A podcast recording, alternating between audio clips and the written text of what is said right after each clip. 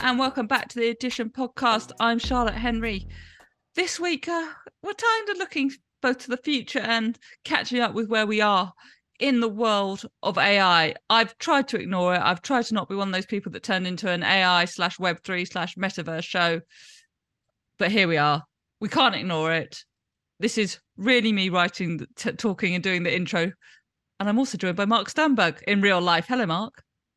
Hello, Charlotte. Yes, no, no AI here. Yeah, no, you're definitely real, there. Real deal. The, yeah, you're definitely there at the other end. Mark is, of course, Adweek's senior media reporter. I try to get him on the show whenever I have an excuse to. We love having him on.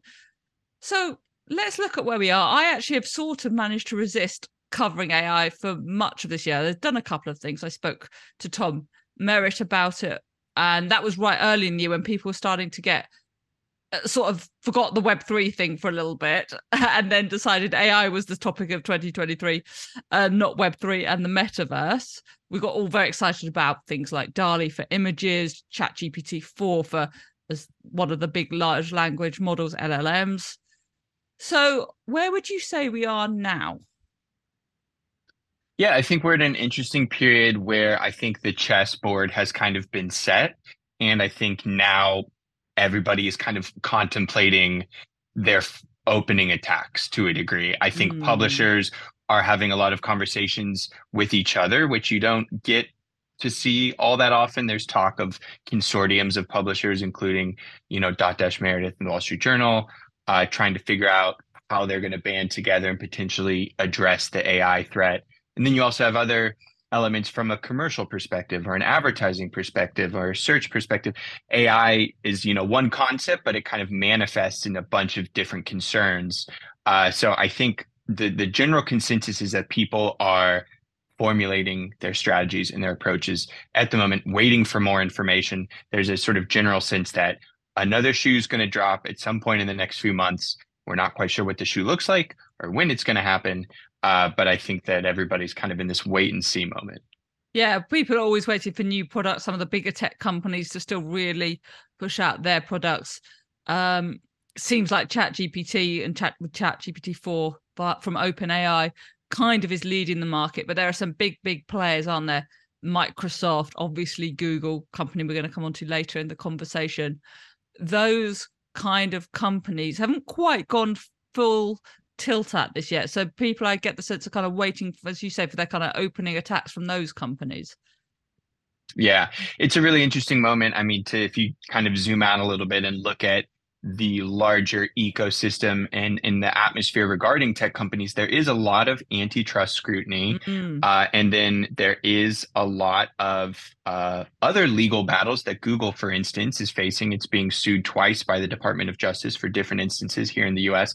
So and that's all on top of if Google goes ahead with its AI model as it's sort of been presented, there are a lot of really apparent cannibalizing effects that that will have on its own business.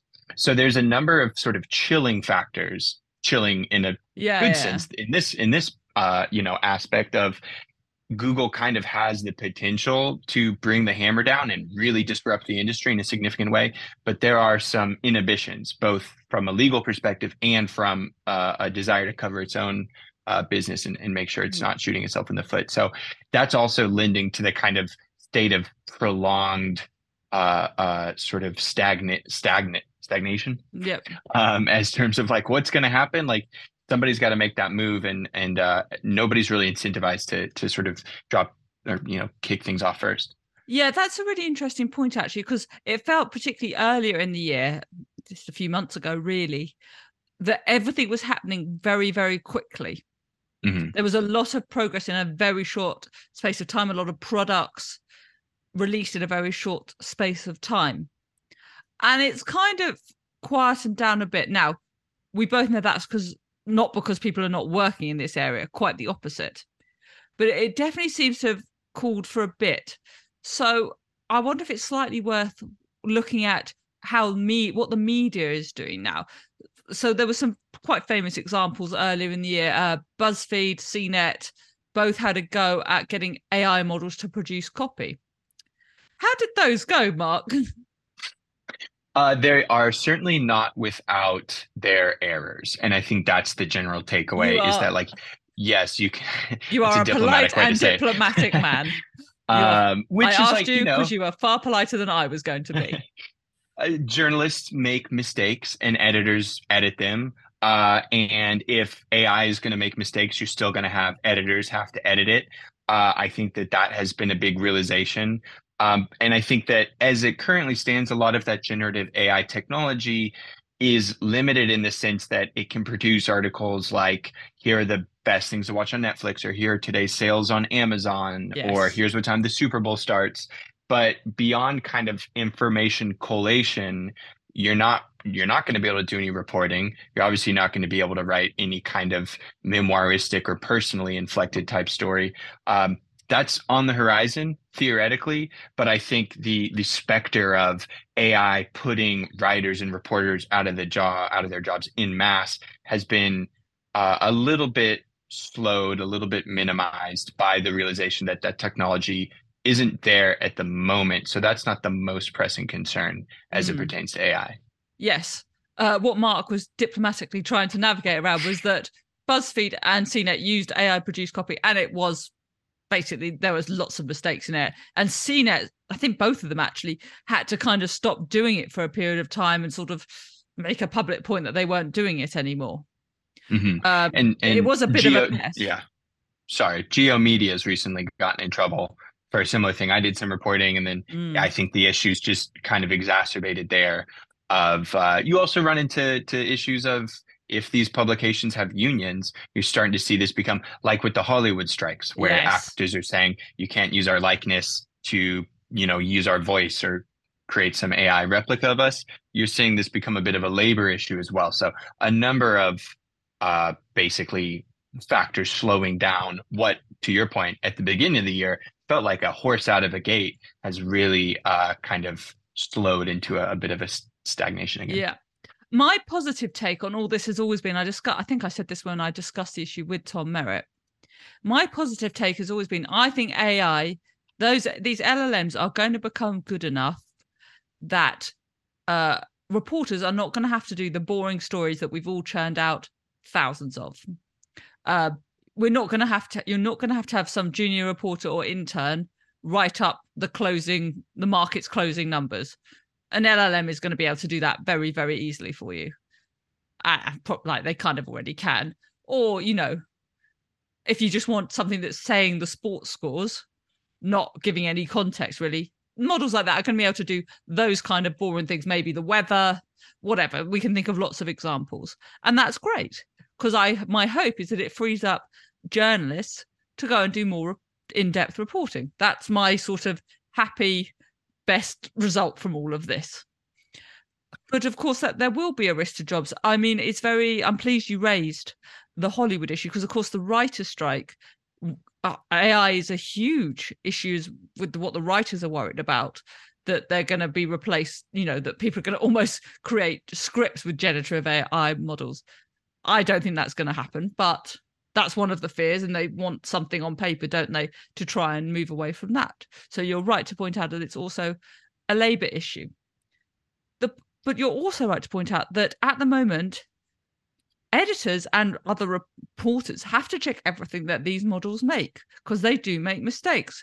Go back to those buzzfeed and cnet examples. They, mm-hmm. they they make errors. You have to check it just like you have to check anything you google or read on wikipedia or whatever else Mm-hmm. Yeah, I, I, was having one conversation with a publisher about if AI can replace these entry level type positions, are you going to start laying those employees off? And this guy sort of diplomatically sidestepped that with what I think is probably a legitimate answer, which is saying at the moment, we're not laying anyone off.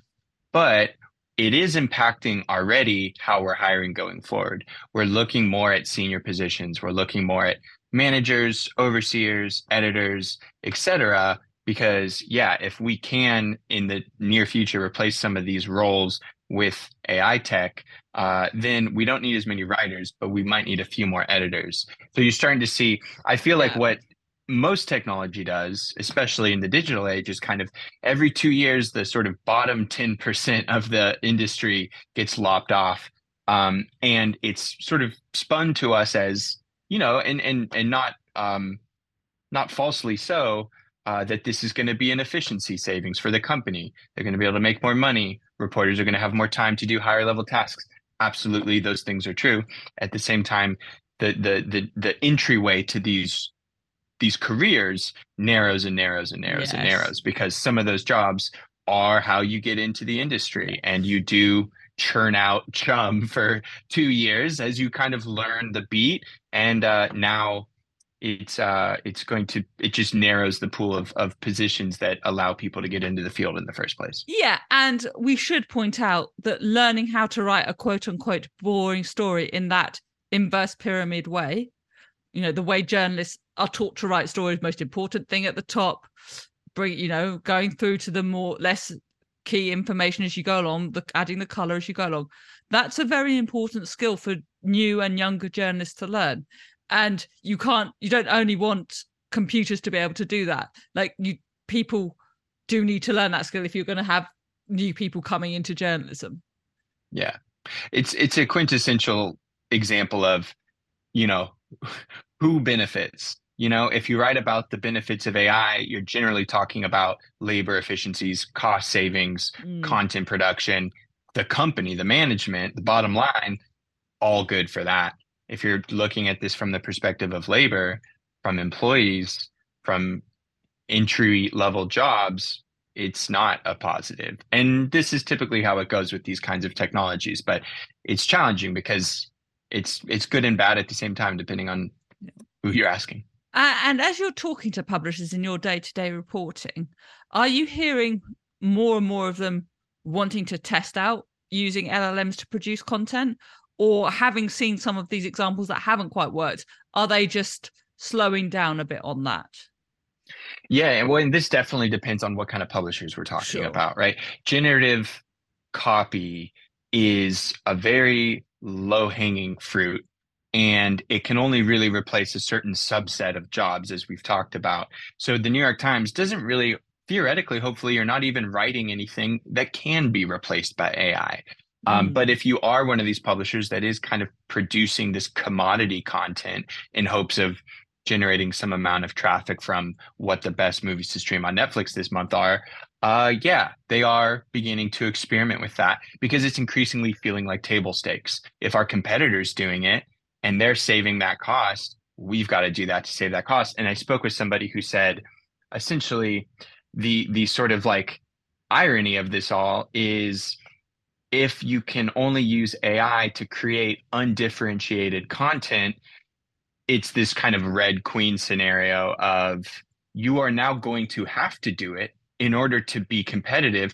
And yet it's not even going to provide you an advantage because all your competitors are going to be doing it at the same time. Mm-hmm. That's that's the sort of, you know, nefarious way that this works is like it doesn't even benefit you, but you have to do it to even stay competitive. And that's the sort of fear factor motivating some of these companies to begin those experimentation or those yeah, experiments. I but, mean, what I should say some of that what you've described as commodity content is is hugely useful to readers. People like that mm-hmm. stuff. Uh, I've happily have written and write, so you know how to watch X Y Z, the best shows on such and such a platform you might not have seen. That's useful content to people. They might find a new show, they find out where to watch their football team, whatever. Um, but yeah, I can. Uh, I'm not going to talk myself out of work by saying definitely get an AI model to do it, but you know, it's it's content people find useful, but yeah, it doesn't particularly involve in-depth reporting. It's a different kind of skill that you need to get that kind of information. But it, it's going to be interesting for the rest of the year because as you say, some people are still looking at this because they think they need to do it to keep competitive and to keep in the game. Some pub for some publishers, it doesn't really work yet because the, you know the in-depth stories you know there's lots of content i can think of that could never be produced you know product reviews could never be done by ai or certainly not for a long long time i'd like to think because you need a human being to test the product um, obviously there's all sorts of in-depth investigative reporting and so on uh, that can't yet be done by a computer. I mean, one day, of course, we have to accept the robots will come for us, and that's okay. But while that's happening, hopefully, you and I will have retired by then. But um, it's. I also think sometimes the media has been a bit of a rod for its own back. I actually discussed some of this with um some related to this with Chris Stokel-Walker. So the kind of stories where you write not necessarily the kind of how to watch this, what times does the Super Bowl start kind of content, but the kind of content, and I'm sure people can find stories that you and I have both written like this, where it's just like Donald Trump tweeted this, and you please write 250 words instantly on that. Uh, Elon Musk tweeted this, write 250 words on that. In a way, we've made a rod for our own back, haven't we, in the media industry by churning, not going in depth on original reporting. Mm-hmm. Yeah, I think that there are in in so many ways. There's just this my my pet hypothesis that I think I've shared with you is that we are slowly moving back in many ways toward what the news media looked like in an analog pre-digital world, and not because of the same factors, but because of um, back then you could only print whatever was best to be print because you had this limited, resource of the the, the amount of yeah. paper and etc. Nowadays, it's becoming well. You can't really publish commodity information because it's not of any benefit to you because Google's just going to answer those questions. So the stuff that you do have to invest your time in has to be only the kind of thing that you can bring to the table. And it recreates this idea of scarcity and and a, a precious allocation of resources. Mm-hmm. So this is just one of many instances in which I think that we're ironically kind of going back to a lot of the principles that used to animate news thinking in the pre-digital era, except for now the motivation for this uh, is largely technological. Um, yeah. But yeah, I, I absolutely think you're right. Okay, we're losing this kind of content about what's the best movie on Netflix this month it's not like this is some hallmark of the news media history. This was a this was a genre invented to satisfy the Google algorithm. And if it is now lost because Google is making some massive update, then RIP. But you know, yeah, that's how it goes. I actually, well, I actually think oh, I want to talk about these Google changes because you've done some great reporting on it.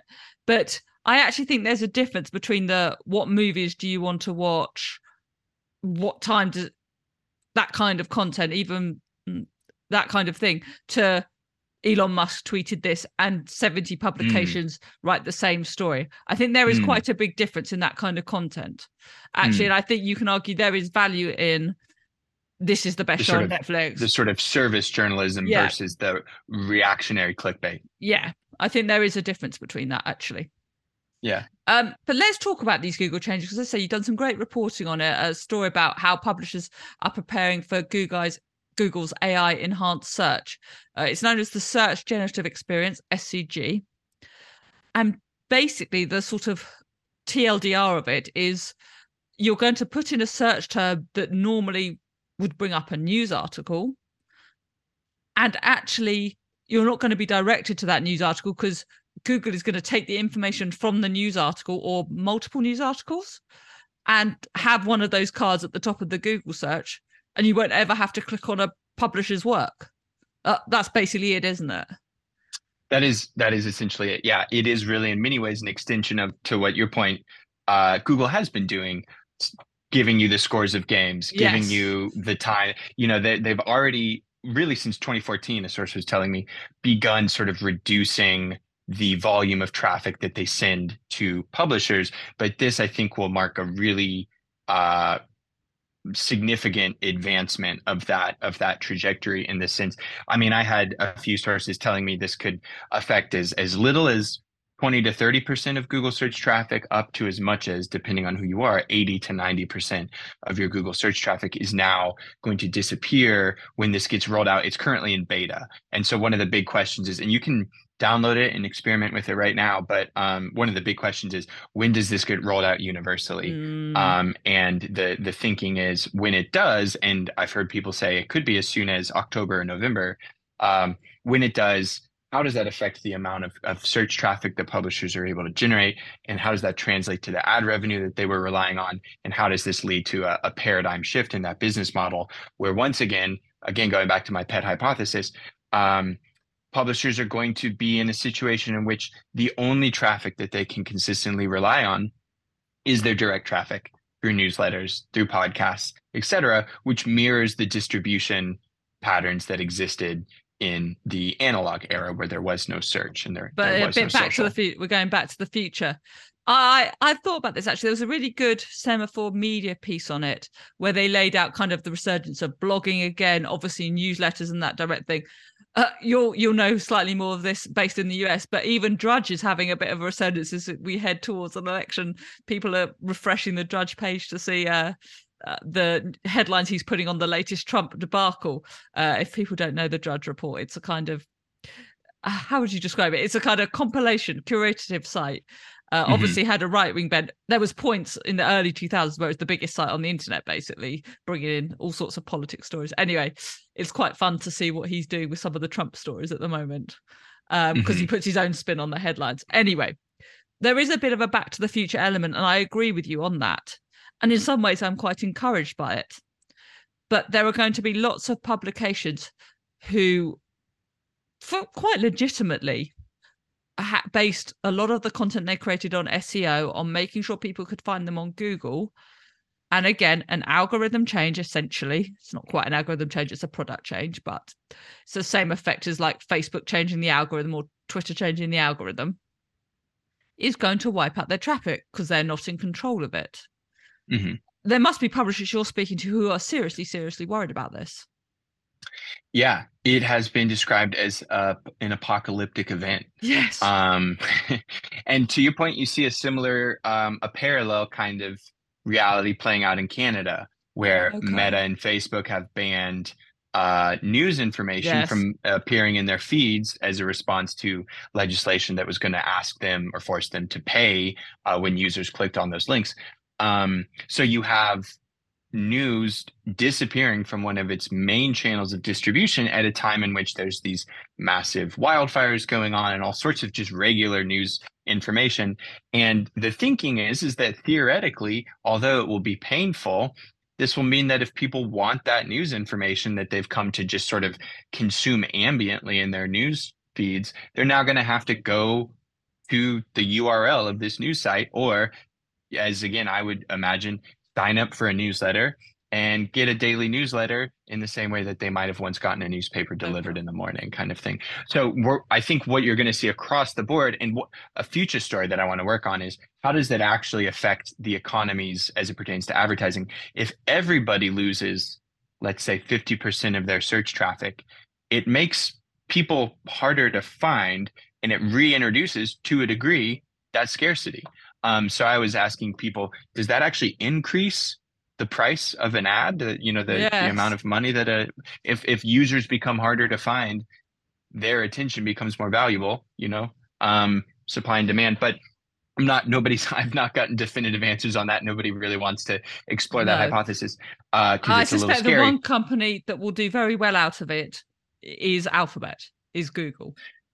Yeah. I mean, but then here's the kicker, right? Is like the the whole irony behind SGE is that it populates these results and answers people's questions using data that it's scraping from publishers. But if it's then putting those publishers out of business by not sending people to their websites, the information that Google relies on to produce its results is going to dwindle, get less accurate, and eventually disappear. So that's another going back to like an inhibiting factor, the the more successful SGE is, the more it throttles its own supply of data. Yeah. So and it's really hard to see how they do this sustainably. Yeah, Google does put some money into journalism. I think it was you that described to me actually as sort of a way of placating and keeping the media industry and publishers happy by just in a way that Facebook kind of Meta didn't care. It was like, okay, we don't care if you you publishers are more trouble than you're worth, go away. Whereas Google kind of realized it had to play nice. Um, yeah. Have you heard that as this develops, there's going to be some kind of compensatory thing where Google's like, well, we're using your data on our homepage. We're going to pay something, put something back into the news ecosystem. I've not looked into it, so I've not really heard anything about it, but I would not be surprised if some process like that comes out. The problem with something like that is we've seen in, I think, Australia, uh, mm. is that what ends up happening is that Australia the was the example mouths, I was thinking of. Yeah, the biggest mouths get fed. Um, I think Murdoch there kind of said, "Hey, if you want to play ball, you have to pay us some pittance." And what we've seen that play out with with some Google and, and Meta initiatives in the past, where you know the Washington Post, the New York Times, and the Wall Street Journal get some licensing fee, uh, whether it's for being on Apple News or Google News or whatever yeah. the case is. But the vast majority of independent and local publishers get cut out of that. So it just further kind of consolidates power uh, uh, and resources within the the hands of a select few publications. So it's really not an egalitarian response, um, and uh, therefore I don't think a very satisfactory one. Mm. Google, I am happy to take your money. Um, you can just drop me a link in bio to the email address. Um, I it's a very interesting example of AI, this SGE stuff, because people think it's just producing an article on a website. But this demonstrates how it really goes beyond that. And again, I have to ask you the accuracy question Is the tools Google are using to create these essentially cards at the top of your search, are they going to be intelligent enough to uh, produce uh, something satisfactory so that if you look quickly in 30 seconds for the information you want, and it could be on a very complex topic, are you going to get a satisfactory answer? I'm thinking, for example, I don't want to give either of us PTSD, but I'm thinking of like if you started searching for stuff about COVID or COVID vaccines, that requires some kind of in-depth reading. Are you going to get that with a AI tool generated card at the top of google.com. Yeah. I mean, and that is such a pivotal question. One of the first stories that I, in fact, the first story that I wrote about AI is how is it going to affect the affiliate business for mm. publishers, mm. which is to say product reviews and recommendations and things like that. Um, and I spoke with several experts, and one of them basically said, Look, are you going to take a product recommendation that's presented to you in 50 words or less at the top of a Google search. Maybe if it's socks, but not if it's anything more than like $45. I'm going to want to do my own research. I'm going to, so that means going to a publisher, reading their review, probably reading multiple reviews. So there's certain, certain queries that the average person is not going to find a 30 word response, you know, satisfactory, satisfactory yeah. for. Um, and honestly, I mean, even beyond that, like I've been playing with SGE and just using it myself.